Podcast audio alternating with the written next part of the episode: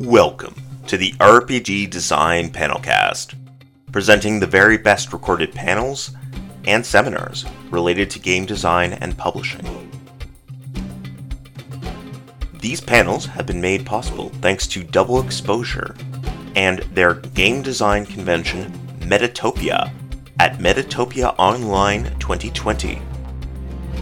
These panels have also been made possible thanks to the kind contributions of the panel speakers and moderators at this event. Now, let's get to it. Episode 312 The 100 GP Pearl Economics and Trade as Design Elements. Presented by Jason Pitre, Rob Donoghue, Emily Dresner, and Kenneth Hite. Hello, everyone, and welcome to uh, the 100 GP Pearl Economics and Trade as Design Elements. My name is Jason Pitre at Genesis of Legend Publishing. Uh, and to my left is Ken. Uh, depending on where the screen is, sure. I am looking at the screen. To my I'm, left I'm not Ken. to your left in literally any sense, but yes, absolutely. I'm Kenneth Hite.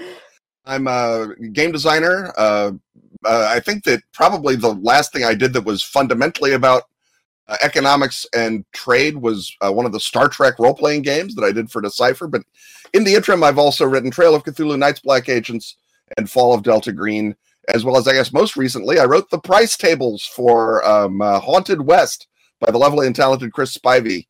Uh, so the uh, I got to to go dig around and find out about how horse flu and the Comstock Lode changed prices in the American West, and then ignore them because Chris did not want me to talk about them in any great detail. But that was good fun.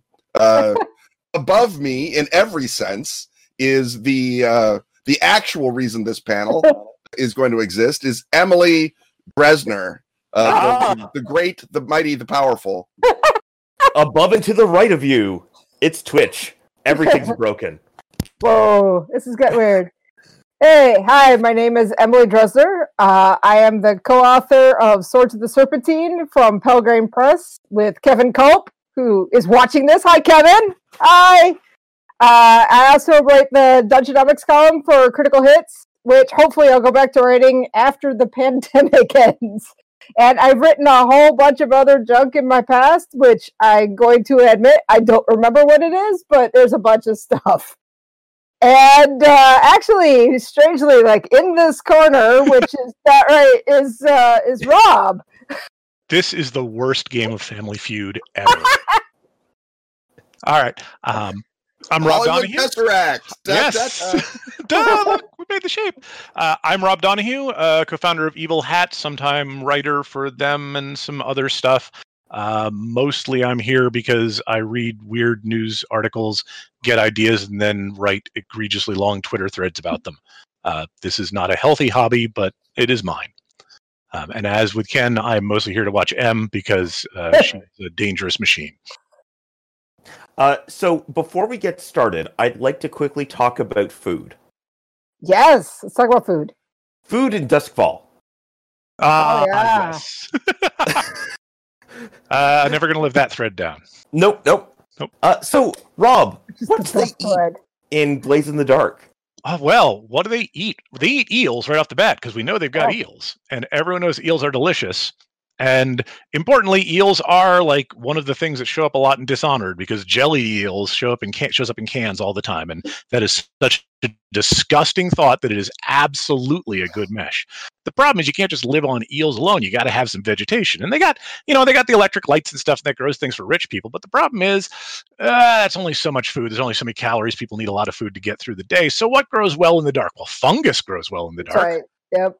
Oh boy! All right, fungus plus blades in the dark. Nothing, nothing terrible could come from that. Um, now, okay, fungus needs a lot of organic material to grow on. What do we have a lot? Oh, it's like we're harvesting giant creatures for barrels and tankers full of their blood, which we then distill into energy. Huh. I bet the waste product for that is a fantastic organic source material for growing mushrooms on. Uh, and I'll leave the rest of it as an exercise to the reader, but let's just say that that is an excellent source of food that you don't want to think about. Can I be the guy who corners the market on that particular fertilizer and then uses basically uh, charges rents on Doskvol. No, on nope, nope. You get to be the beekeeper I get to be the beekeeper. because nobody is more badass than a beekeeper in Doskvol. Think about what is involved in keeping plants pollinated in that kind Oh, of environment. Um, I'm fairly certain that, the, that it's bats instead of bees. Sure. Either way, No, I maybe it- both. It, could be both. Maybe they're com- competing Stinging different bats. sizes. I think they're stinging Right. bats. Yeah, they're stinging bats. They're totally stinging bats. Uh, we by the way, uh, I am totally going to bring the innovation of um, uh, demon whale blood pudding Yes. because you know that that's going to be uh, very popular. It's hearty and comes in a can. I'm just a traveling a traveling merchant man with a pack of vitamin A supplements. That's right. Maybe maybe your city would not like to have pellagra. I don't know. I'm just a guy with vitamin A supplements. And that is how you rule Doskvol. Yep. Uh, so the reason why I wanted to bring this up is we have just created a city that would literally kill for a box of uh, slightly moldy strawberries and some wilted lettuce. Yeah, pretty Yeah. much. Yeah. Oh yeah, no, the vitamin C component is uh, and, and numerous things like that is just just hard. But that is the joy of magic. Yep. You, you can hand wave a lot of things. I, I think that uh, you know blood blood mushrooms are probably nutritionally complete. They Are grow they? big and strong and extra Yes, limbs. people, people thought that about corn before Yes. they discovered, Yeah. oh, everyone's got pellagra. This always get this always gets back to my thinking about what do people eat in the Underdark, right? So we got a bunch of elves that live in the Underdark, and Well, they elves live giant on cities. rainwater and lembas anyway. Right. They, they they don't have the same nutritional requirements that Yeah, people. but do. Also, about, flumphs the are very nutritious.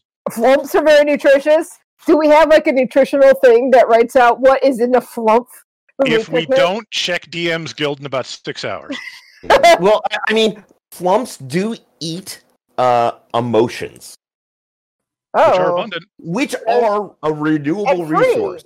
in Second, that's free. However, we are That's now right. getting into into uh, into Jason's uh, pet project of ecology. So we're going to slide this back to money uh, and offer a brief explanation for anyone who does not know why we have the title the 100 GP Pearl. Um, and that is 100% to Emily's credit. Uh, she wrote a magnificent piece. Um, that was an analysis of the impact on the of the identify spell on D&D. And with that setup, I'm just going to hand the baton to Emily so she can tell us how this works. So I'm gonna I'm gonna walk. I need to take a short step backwards before I can start walking forward to explain exactly how this works. Which, by the way, many people broke it up, uh, pointed out to me that this is not broken in 5e. So I will tell everybody who watches this Twitch. I know it's not broken in 5e.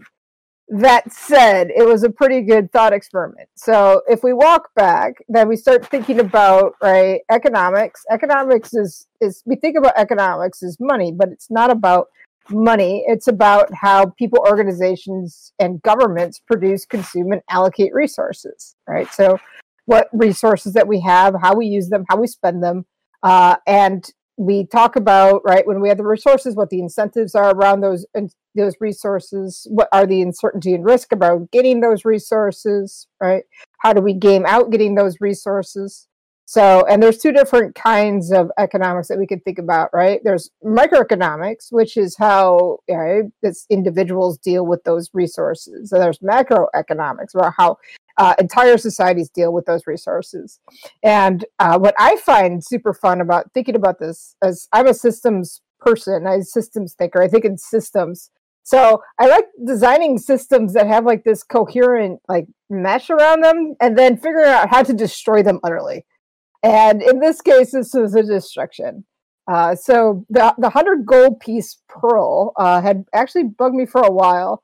If you, it's the old D and D third edition rules. If you look at it, it says that if you have a first level identify spell, every time you cast a spell, it consumes a hundred gold piece um a hu- 100 gold piece pearl okay so you have to have 100 gold pieces to have the pearl to identify every time.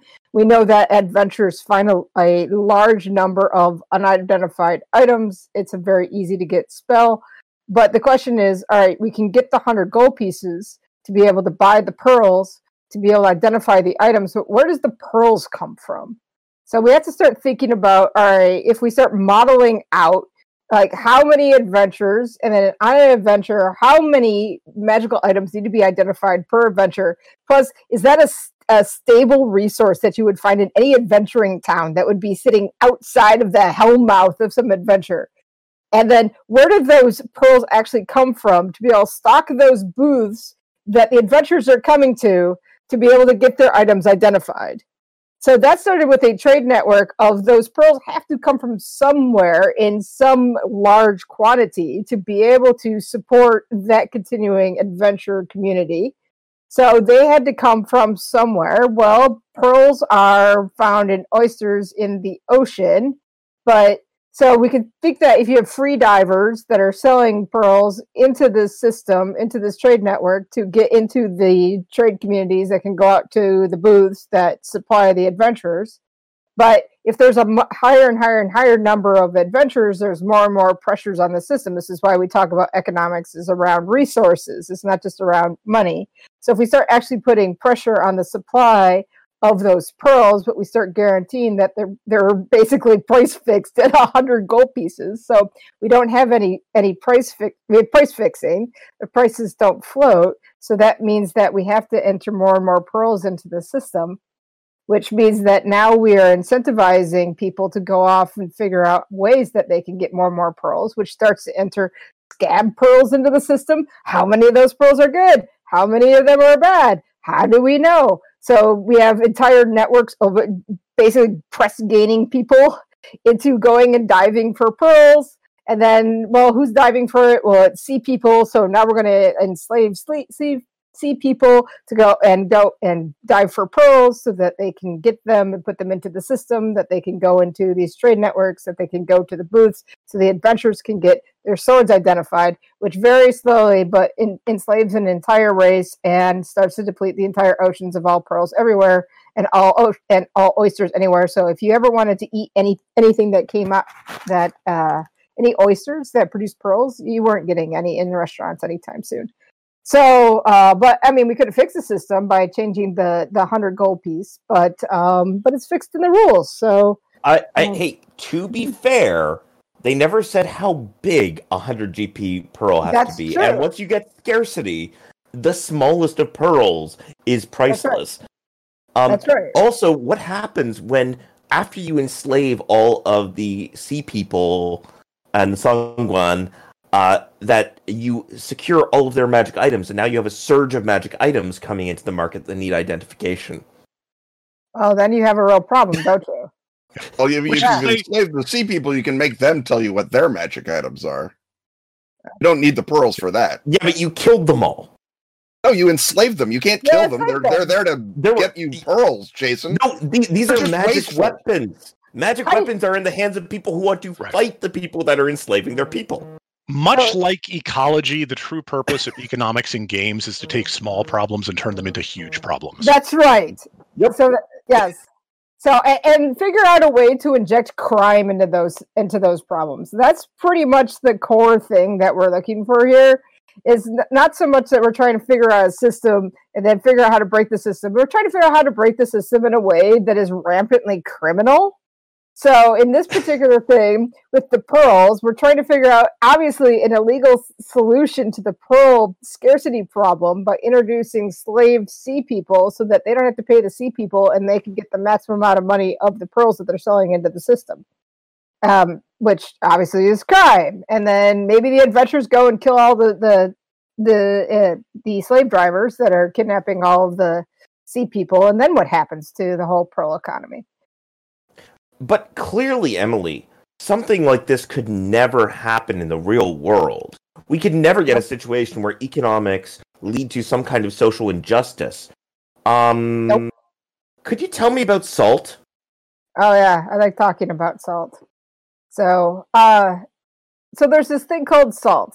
Uh, salt's one of my favorite things to talk about. Uh, you actually see in Eversink that I actually have a call out to salt um, so I'm super obsessed with the history of food, especially the the economic history of food, because it's a resource that we produce, consume, and allocate that everybody needs to have. Every human must have in the world, and uh, humans can't survive without salt.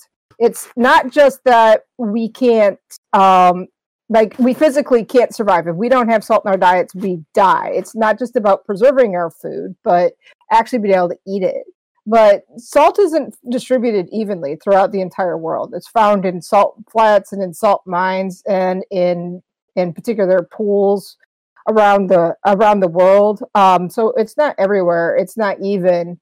And um, so it's for uh, most of history whoever controlled the salt controlled the world. Entire empires have risen and fallen.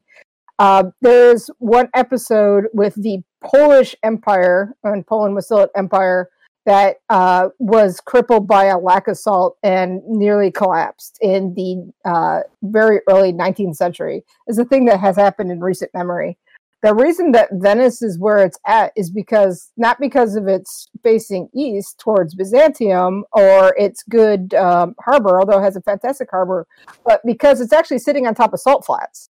And for a thousand years, they did nothing but were the kings of salt in the Mediterranean. Terrible things that have happened over salt. Uh, there's a lot of terrible things that have happened over salt. Uh, entire. I, I was thinking of Gandhi to start entire yeah well there's gandhi there's the entire history of england the french revolution the french revolution um yeah uh um, oh, by the way a small tangent um salt is also the only um food product that we have that is not organic that's correct not it is not certified organic not true okay. there are some carbonates yeah, and some other things like that, which are which we mine. Basically, there's a fantastic book called Twinkie Deconstructed that is literally a tour through the ingredients of a Twinkie. Um, and it, if you want to find out about a couple other mineral foods that yep. uh, that we eat, yeah, but there's very few. Very few. Yes. Um, and salt is one of them. So yeah, so so the three things that you can use to make any small problem worse: economics, ecology, and nutrition. Yes. Um. So on and that, since economics is the uh, field that governs yep. the amount of access you have to the other two, That's economics right. therefore yep. becomes the choke point. That's right. With enough money, you can solve your problems yep. of nutrition or your problems of ecology. With uh, uh, with no money, it almost doesn't matter. Uh, not quite. So let me tell you about the bats. This is a quick uh, diversion into ecology. Stop the diverting bats? into ecology, Jason. This is an economics no. panel. panel. They are intertwined. No, you're Anarchy, too late. my friend. Um, it's gone right into ecology. Bats. Bats are in trouble. Do you know what function, economic function, bats serve? Pollination. Tourism in Austin, Texas. Uh, that too. Also, they're delicious. Um, just saying. Um, but uh, if the bats you're the guy disappear, that did it, then. What can I say? Um, if the bats disappear, then it's really hard for you to pollinate your crops. So now you have famine. Insert the entire e- uh, economic problem, and you can't solve that with money because there's no well, more bats. They're all. Oh dead. no, you totally can. Okay, you've got enough you money. Enough, you can solve it for yourself. If you have enough skilled necromancers, uh, uh, I hate to break it to you, but poor people are delicious. That is true. Um, but that's how everything is intertwined. Fair enough. Um, fair enough. And on a, on the topic of food and things being intertwined, uh, Exhibit B. Yes, maple okay, syrup. It is so maple wrong syrup. that continues to exist in a can.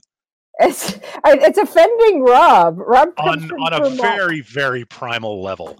Yes. Um, is not a place where maple syrup should be in a no can. a can is not a place of honor um, hey to be fair this is grade a dark which is good because well especially because they also completely screwed up the naming uh, scheme recently uh, and they're pretty much all lies now yeah because um, you can't they meaning canada or they meaning big maple big maple big, big maple. maple they total there's no longer a grade B. Everything is now just different descriptors on grade A, and nobody. It's like condom sizes. Yes. Disturbingly uh, so. And now condoms full of maple syrup have entered my brain, and the things that can go from there are just, yep, not good. Now, now we have to figure out who wants them and who's trying to steal them. But exactly now, the, but the reason that Jason holds yep. it up there is because of one of the greatest crimes of recent history. It is Yeah. known as the maple syrup heist because Quebec is responsible for producing roughly 80% of the world's maple syrup supply. Uh, and I think it's like 15% Vermont and 5% New Brunswick. Or New, New Hampshire lines. has has has some productions up, but yeah, um, Um, so they have a strategic maple syrup reserve. Uh, Right. And some enterprising criminals broke in with a truck and stole millions of dollars worth of. They smuggled this maple syrup across the border to New Brunswick, where I believe they were planning on shipping it. I'm not sure if they were planning on shipping it to New Hampshire or shipping it overseas. there were a lot of questions as to what their plan was for how they were going to turn it into money. But Yes. they had very The, sticky the- the questions arise whenever anyone enters New Brunswick. You have to say, "What were you doing?" That's problem number one, right? Right? Yeah. Um, so this means that we have legitimately had uh, a major multi-million dollar crime over maple syrup, which is literally tree squeezings. Now, but this this actually brings us to a really tree question. squeezings. They are, but here's the thing. Uh, I, I think a lot of people hear that article and or hear about that, and the first thing that jumps to their mind is like, why is there a maple syrup reserve? Well, what if it runs out, Rob? What happens Well- if the maple syrup runs out? What happens if the price of maple syrup goes to very high and none of us can put it on our waffles anymore? What happens to the world? My my goodness, are are you suggesting that that maybe there's there's some more complexity to goods getting around than them just getting put in boxes? I would never suggest such a thing.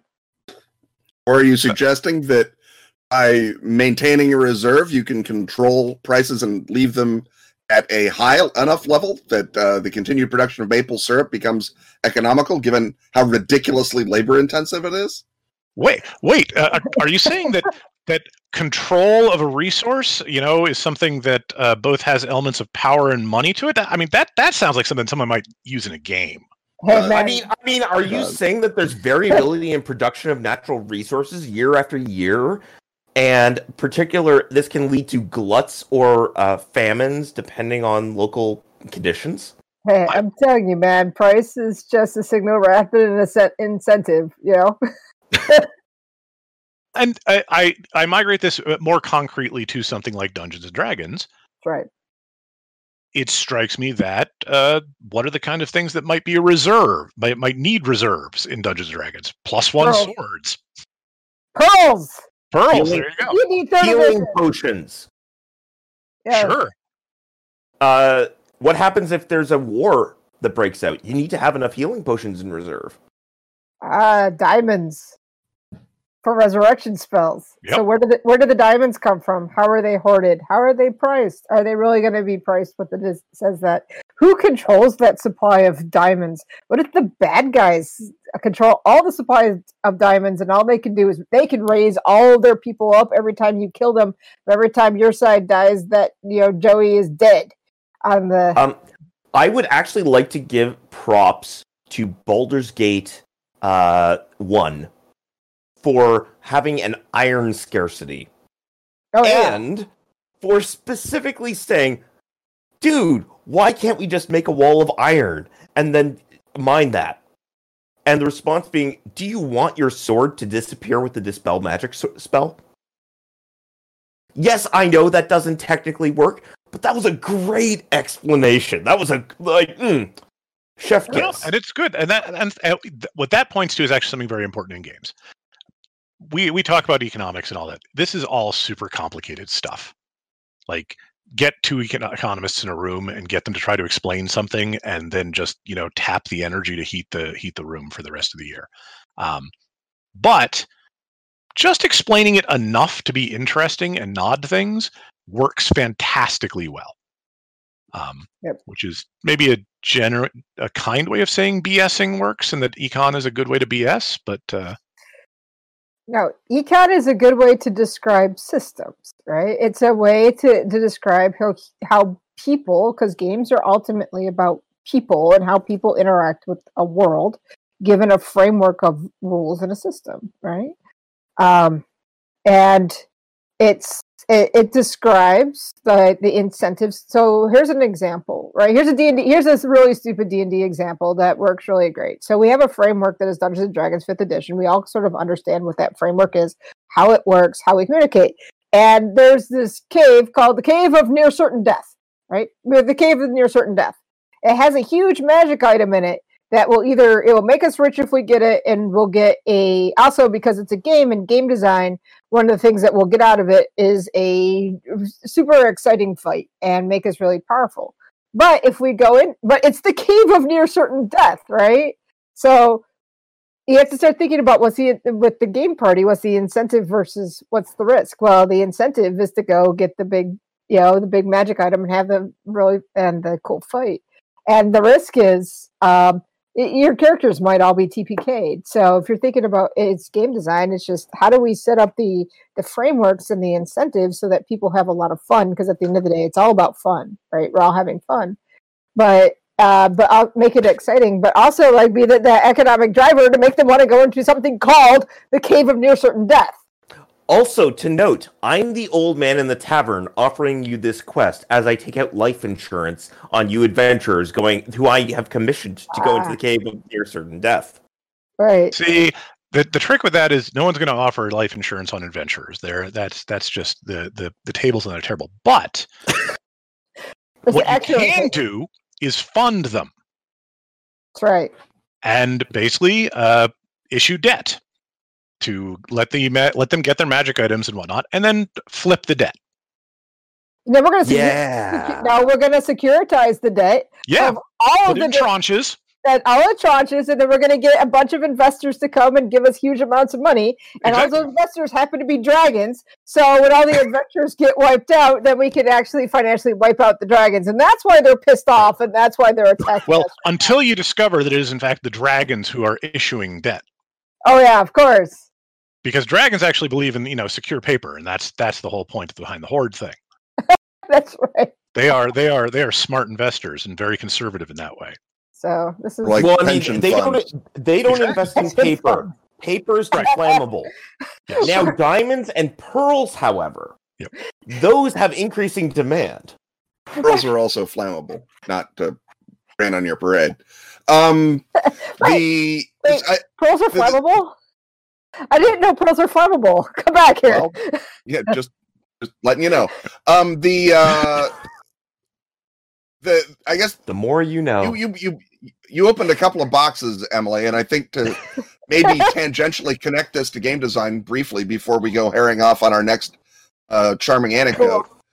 Uh, we have two sort of overlapping concepts already, uh, and then, and then the third one was economics, like everything else that's sort of complex, makes great story hooks if you know literally half a minute about anything.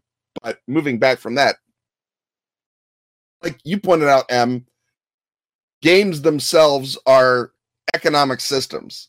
That the reward is Yep. fun, the incentive is the time you spend playing or engaging in the core activity, and that you, the designer, have to properly calibrate those incentives so that players, when they play your game, don't suffer a suboptimal result.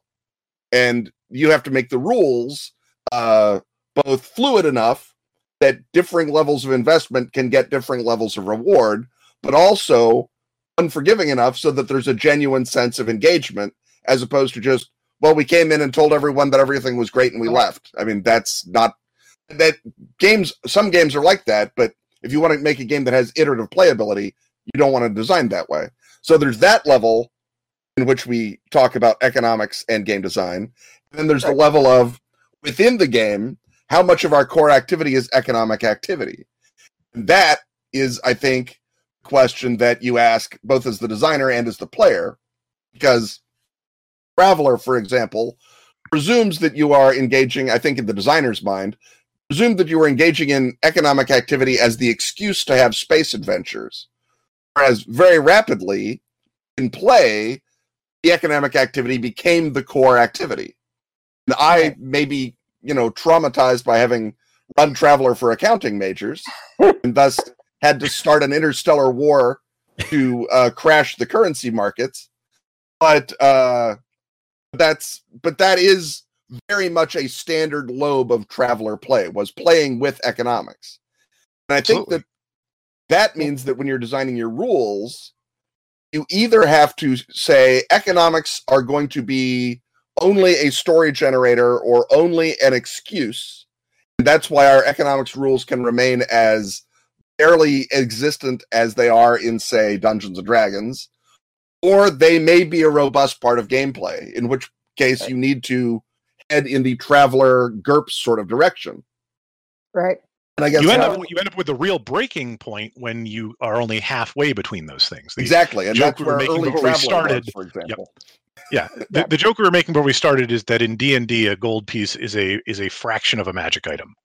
Yeah. Yep. that is that is what its value is because for all that 5e is actually this fantastic game of multiple currencies and economies and balancing and engines and stuff its actual money system is like what are you using the money for magic items. Um. Yeah. Uh, now, the other two fun ways you can look at it is it is a portion of a vassal because there is a direct uh, hit point to gold piece uh, ratio uh, based on an infinite uh, number of healing potions that can be produced. Uh, and there's also the this is a gold piece is a fraction of a castle, uh, which is uh, accurate in first and second edition. Yep and we're talking about 5e now. But five E, I mean, fi- and five E's yeah. got things like the acquisitions incorporated stuff, which is Yep.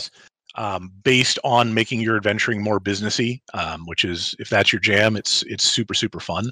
Um, but the point that that comes of this is, if you are running a system that's got money in it, what are the bounds on it? What's going to keep that under control? Because otherwise, you basically, if you've got nothing to spend it on and an infinite number of dungeons to loot, you're going to ultimately have all the money, Right. and it's not going to make any mm. sense. Certainly all the liquidity. yeah, Yeah, the liquidity.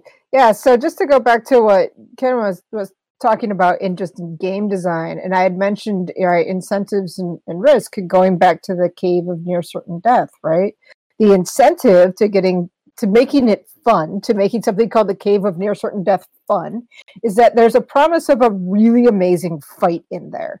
Uh, it's I think getting the thing at the end is a bonus, but what we really want is that fun, that journey, that humongous fight. So, like, like players, they want to, to balance that risk. They want the risk to be high enough that it's really exciting and they feel like that they are risking something and uncertainty about what the outcome is. They also want the incentive to be able to go in and get something that's really cool and be incentivized to go and have that fight. So when we're talking about that's like balanced straight up balanced engines and balanced rules engines, right? So, so yeah, and there's a bunch of games that have really nice mm-hmm. balanced rules engines. I think Blades, I think, has a really nice one, uh, both in uh, like a macro uh, point with the the gangs and how they balance the resources, and then internally to the group and how all the group works and passes around the incentives for them to work together.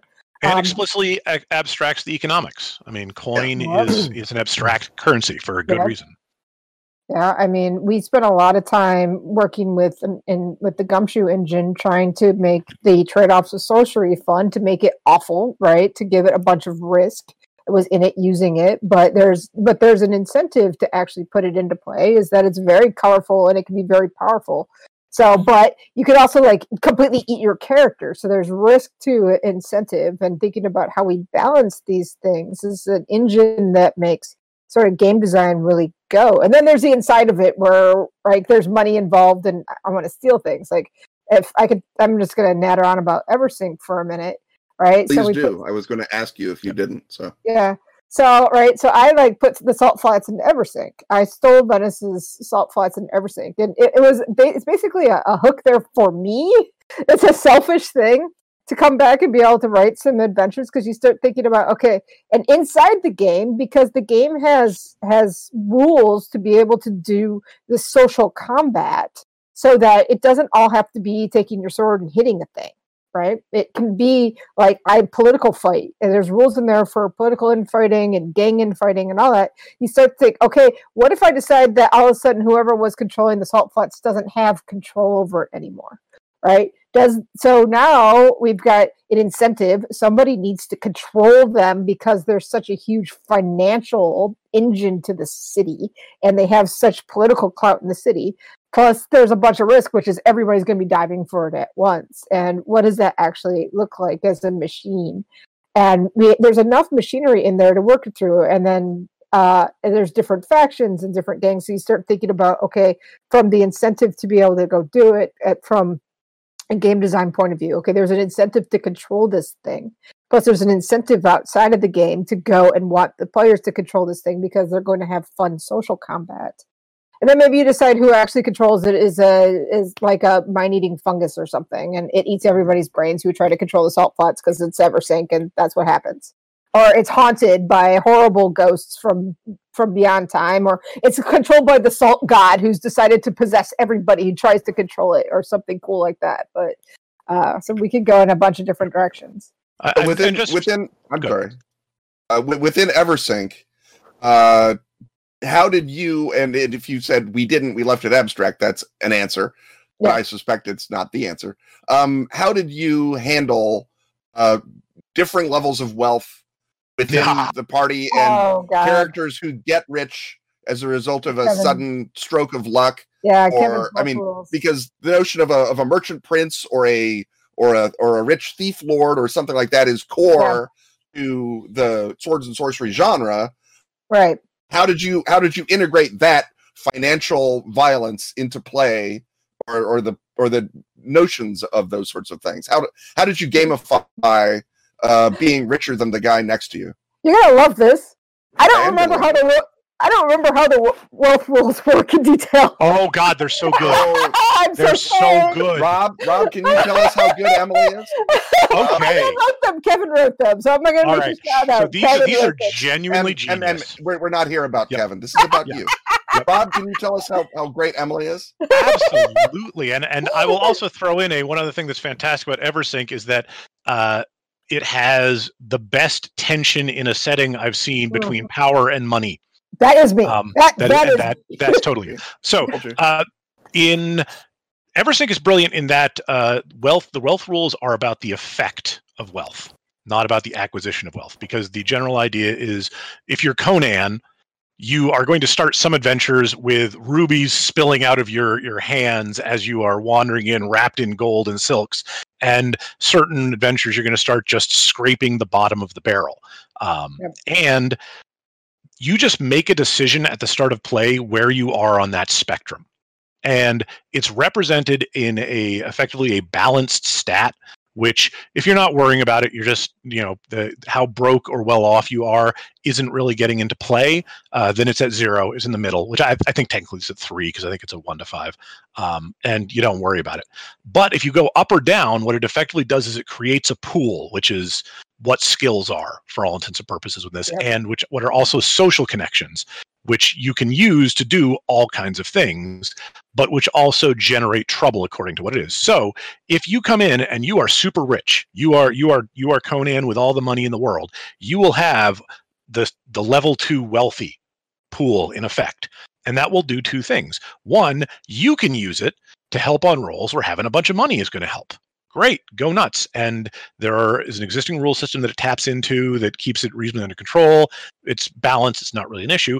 But you also are going to have problems and consequences that are tied to that, which is to say, some people really hate rich people. Um, Yep. And rich people draw a lot of not, attention. Rob. I know, shocking. Uh, but by the same token, if you go super poor, I personally love rich people. I just want to put that out there. yes, So, rich people, Yep. if you're watching, give give Ken money big thumbs up. Right there. Um, but similarly, by if you're the the poor, it's it's the dramatic version of poor. I mean, it's the dramatic Conan version of poor, which is you know you're in the gutters and in the streets, so it's much easier to interact with lower class people. And so, like, if you've got to fence some goods, but you're running around with high level money, that is going to drive a very different kind of play than if you're running around with low level money. It is a small, brilliant mechanic, like so many things in Swords of Serpentine. Right. We'd spend a lot of time, spend a lot of time thinking about the, the faction balancing, right? Because it's if you're going to have a, a economic system with a with a, a social combat and a wealth mechanic, wanted to have balanced factions. So we've old money and new money and common money and thieves guilds, and uh, the watch is its own thing. So it's literally we could have like cop incentives to be able to stop anything that's bad. Uh, it's uh, the commons, the govern- government, the church. So all these different people that are all interacting together in a big soup that we consider to be a society, and they're all working in this economic system. And then we have a gaming system in between, which allows us to balance between those things so that we can think about you know stories between everything from i'm just i need to go find this street sorcerer to yeah it's like we're going to go battle over the control of the salt flats of eversink which I, I Uh, would love to spend some time on I would like to give a call out for another game which does economics uh, to a ridiculously fantastic degree. Uh, Red Markets. i've never Okay. played it So, basic principle b- behind Red Markets is yeah, so we had a zombie apocalypse, but it was unevenly distributed. Uh, so, there are some strongholds that are safe from the zombie apocalypse functionally. And uh, the rich people get to live in those nice, safe buildings, uh, those nice, safe uh, sanctuaries. Uh, everyone else um, effectively goes dumpster diving through zombie apocalypse land, taking life insurance policies, proof of uh, zombies' heads as proof of death, um, bringing back zombie grandma uh, because some rich uh, CEO wants their grandmother back in, for an experimental treatment. Y- you name it.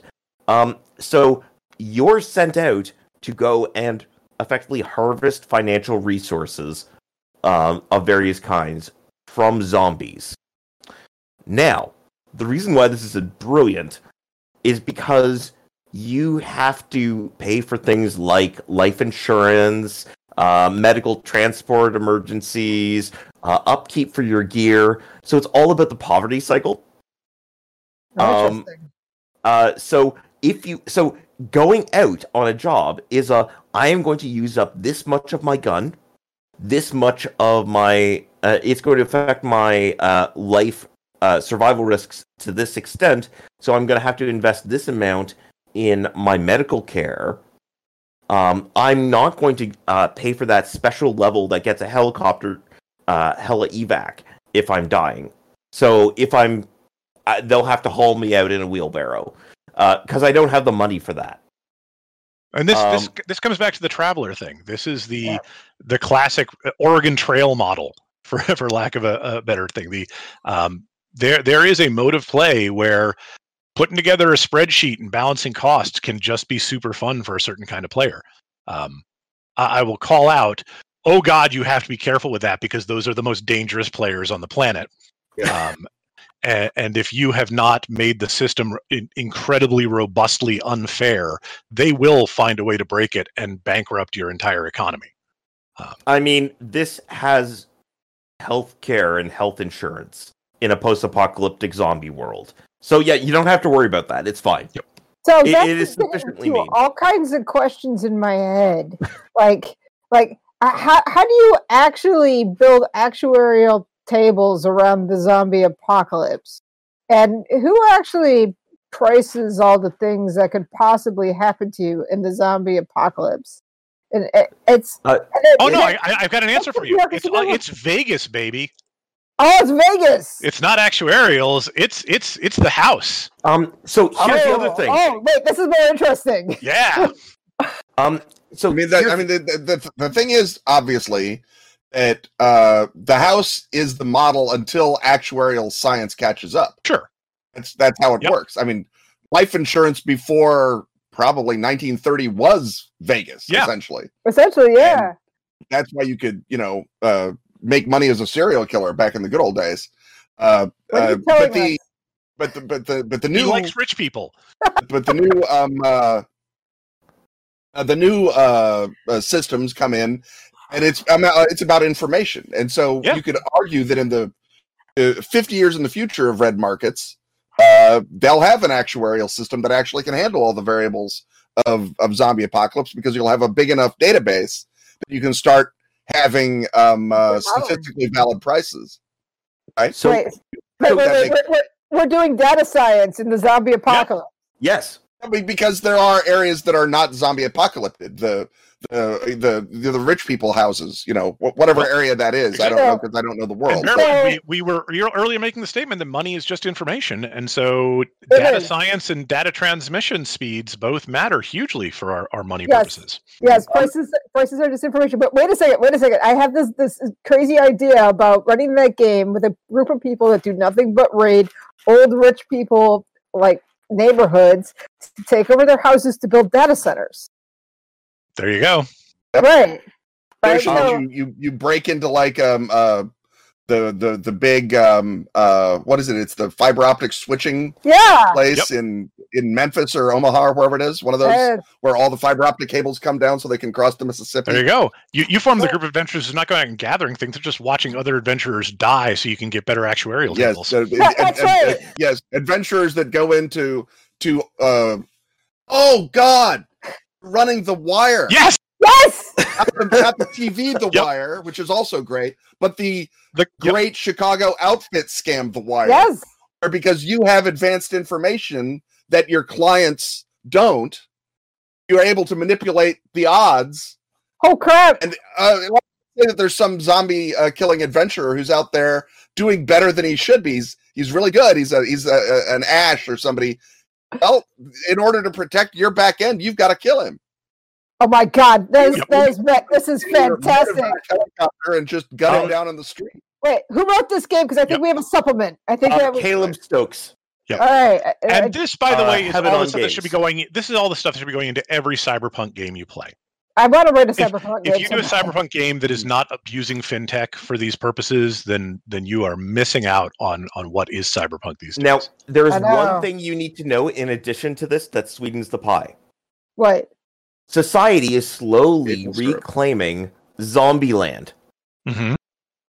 So that's why people are going out to get land deeds and proof of death for inheritance rules so that when we reclaim uh, fallen Pittsburgh, now I own fallen Pittsburgh. I don't want to own Pittsburgh. Oh, that's a seems sh- like that, that is that is such bad an idea. amazing suckers game. Yeah. Yeah, but So all right. yeah, so yeah, that's it. There's a lot of I, I I can sell you a bridge. No, seriously, I'll sell you the Golden Gate Bridge. It's got maintenance fees. Too much upkeep. Yeah, it's, it's a it's a it's a mugs game. Yeah, no, it's too much investment there. No, pass. Yep. All right, Yeah. we, it, with the 15 minute warning, we got a couple of questions in the backlog, and and they're actually pretty interesting ones. So Yeah. one of them is, um, Well, what are the we have a moderator. thoughts- What the Nikki lo- can. I know, but I happen to have it open. Okay, that's fair. what are the panelists' thoughts about systems that use abstract levels of resources versus versus currency systems? Um, Fine. Systems- that use- versus like actual money. Systems that use abstract resources are telling you they don't want to uh, be uh, uh, clotheslined by a bunch of accounting majors, right? They're, I mean, they uh, the the notion of of an abstract system is this is not where play happens. Play happens Yep. somewhere else. Yep. Yep. I mean, play always happens where the Yeah. game is most granular. That's that's the most uh, finely defined. yeah, That's why D and D is about I- combat and there's other stuff. I respect a game with uh, with an actual price value, even a game like D and D, as Emily has uh, uh, uh, demonstrated time and again, can be made to be about that, and then that's either a good thing or a terrible thing, depending on how many uh, finance majors you have in your game group. I guess. I respectfully disagree, just on the grounds that granularity can be granularity in statistical outcomes, and then it just jumps into a stats game. So I'm specifically thinking of Torchbearer, where you are trying to bring up your wealth stat, and your ability to increase your wealth stat increases the higher amount your wealth stat is. Sure. But going from zero to one is nightmarish because you need to effectively artificially boost your wealth by bringing in a whole bunch of treasure. So, and the so the chances of succeeding on various things that will improve your financial position, um, and but- avoid incurring additional But debt not, is it's not based a on. game the- but the game- matter. Yes, the game in Torchbearer is not a financial game. right. Uh, Your wealth stat is just your your your your basically your experience level. It's it's Yeah, nice yeah. color on it. Yeah, right. It, it- and you can't and you can't monetize it or even di- divide it up as much as you can experience points because uh, Luke is saying the the game is game is no more about wealth than D and D is about level. D and D is about fighting. Uh, Torchbearer is about misery, um, and in a good way. I mean, I, I love Luke and I love Torchbearer, but um, but the, the the game is about that specific expression of immiseration um, in terms of not even combat, just the awful life, uh, the life experience of being in a dungeon. So that that's not what we're talking about, Jason. We're That's talking fair. about Mi- misery and encumbrance. play- what what to to what extent play happens around that value, and uh, with an abstracted wealth system, uh, you're either doing it. Uh, uh, as a sort of you know like credit rating in uh, in Call of Cthulhu, it's a you know, it's an engine for uh, for role playing and for Right. setting up one or another kind of story, but it isn't really part of the core activity of the game. I think Eversink and Swords of the Serp- Serpentine is kind of in the middle space, where because you've got economic questions with the factions and their balancings is a core part of play, your wealth stat is a little more important and a little more relevant to that. But still, that's not the fundamental activity necessarily, Right. as I understand it, right? No, Em it's not. No, no, Yeah. it's it's storytelling is the Right. fundamental activity. And yeah. then you get down to something like Traveller or many, many, many GURPS games, or in, in theory, any game that just has dollars and cents as its uh, as its money value, or, or some other you know discrete unit of, of of coinage. And that game, yes, absolutely can be suddenly about futures trades and derivatives and branches and all the other ridiculous words we were throwing around earlier in the frighten the audience portion of this panel. That's, that's Yeah, I. I, I- having I, I have I have like pleasant memories of Rolemaster games where like players were doing Oh. terrible things for just two copper, um, but that was very specific to that sort of game. And I think I think every game needs to figure out roughly what order of magnitude it cares about. Yeah. Um, and whether that is a, a substance level or a year's income, either one works. But you have to, it, when, if that decision is made, then that will tell you what you need to do with your money. Mhm.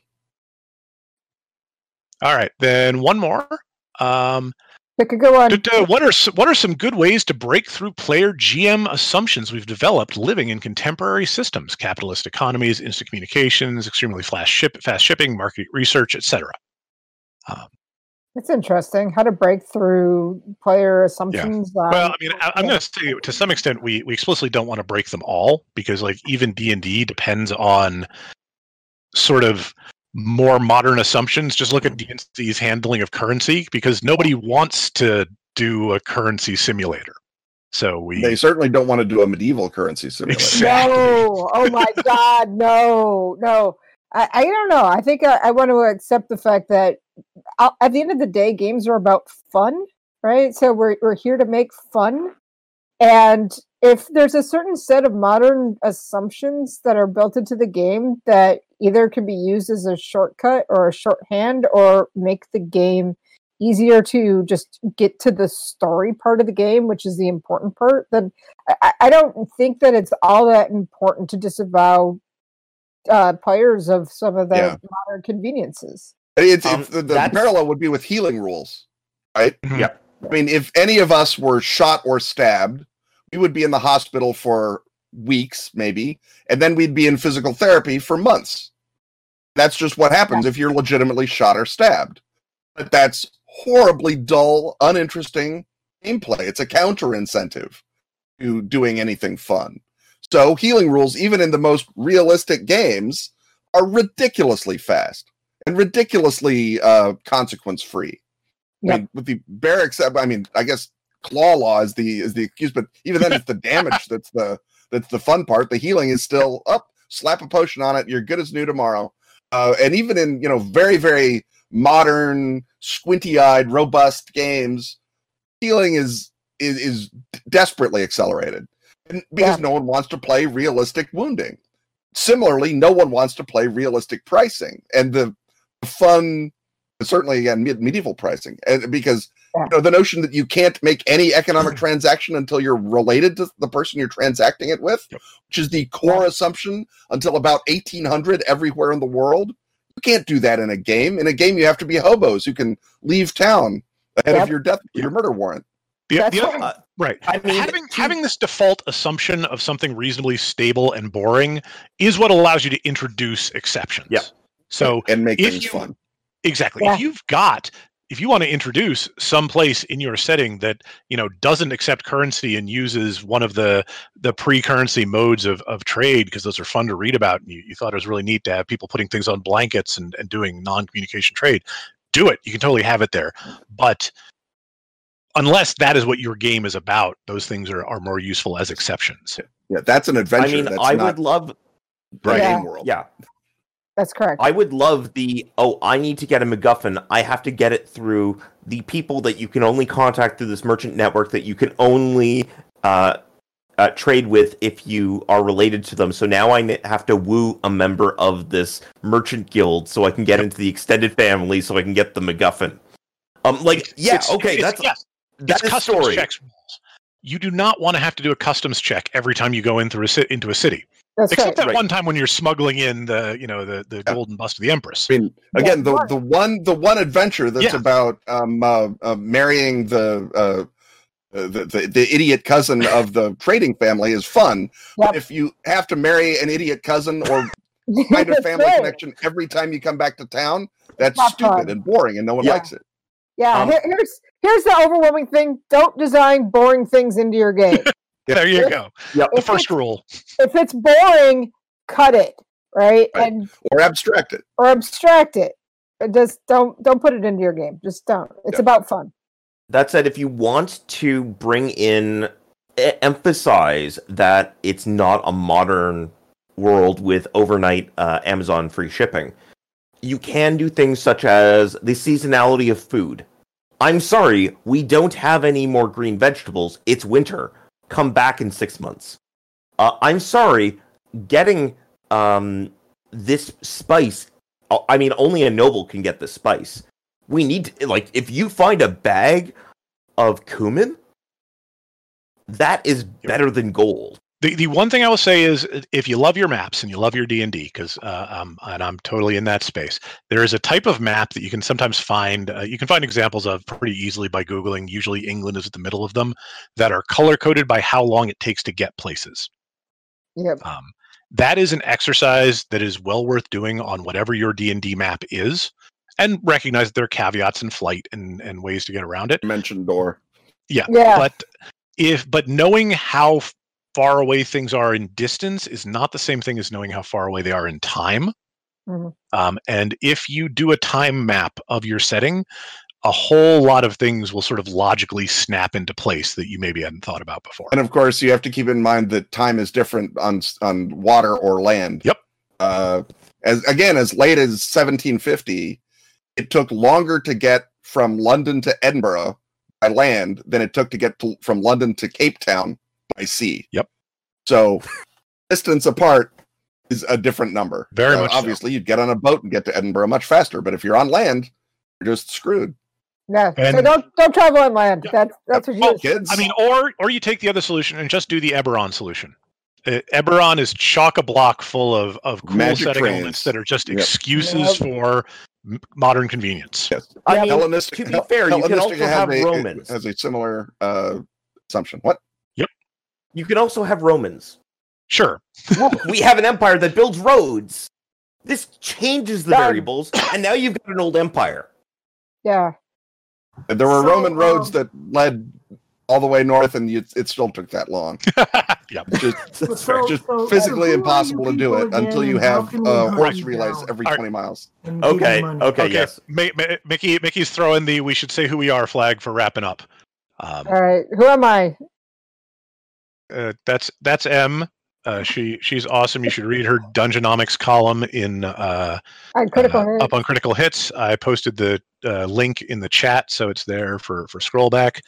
what's Um, your What's your uh, your social media um, Oh. where people can follow your every utterance and worship you, You don't, you correctly? don't want to do that. That's terrible. You totally do. Her But I Twitter's do. awesome. I totally do. Yeah, so I'm multiplexer on Twitter. So It's multiplexer uh, at Twitter. So, and uh, I've got a blog which is projectmultiplexer.com, which I occasionally post a rant about. Um, And you can buy pre-orders of Swords of the Serpentine thank you, guys. even now on pelgrainpress.com. but uh, I don't even remember who I am. Ken knows his business. yes, my first rodeo, for God's sake. Um, I'm Kenneth Hite. Uh, I'm Kenneth Hite on Twitter and Kenneth Hite on Facebook. Follow my every social media utterance uh, religiously, and you'll find out what I'm up to. Uh, most recently, I'm in the process of writing, to the extent possible, with Pandemic Brain, Hellenistica, my 5e setting set in the good parts version of the third century BC, um, uh, which, by the way, is the only time in pre 18th century history a cash economy actually functioned. So not not an accident that I set things there.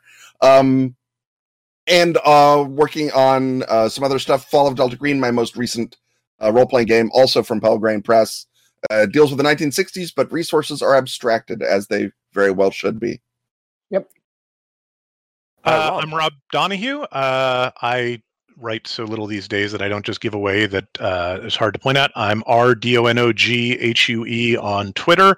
And I guess if I were to plug something, um, I would happily plug the Evil Hat Kickstarter for Thirsty Sword Lesbians, which is doing fantastically, but uh, could be doing more fantastically with your interest. Uh, I can take no credit for anything in that book except for cheering enthusiastically as Fred showed me previews. Uh, and I'm Jason Pitre, Genesis of Legend Publishing at Genesis of Legend on Twitter. I just finished the Kickstarter for my game Sig City of Blades, which is Blades in the Dark set in a multiplanar fantasy setting, uh, which has all sorts of fun trade stuff. Uh, and you can find that over at Kickstarter.games, uh, at least for the next month or so. So uh, www.kickstarter.games. I guess I should plug uh, my podcast, Ken and Robin Talk About Stuff, Yep. where uh, we talk about all manner of fun nonsense in exactly as much detail as you need for games and no more, we promise.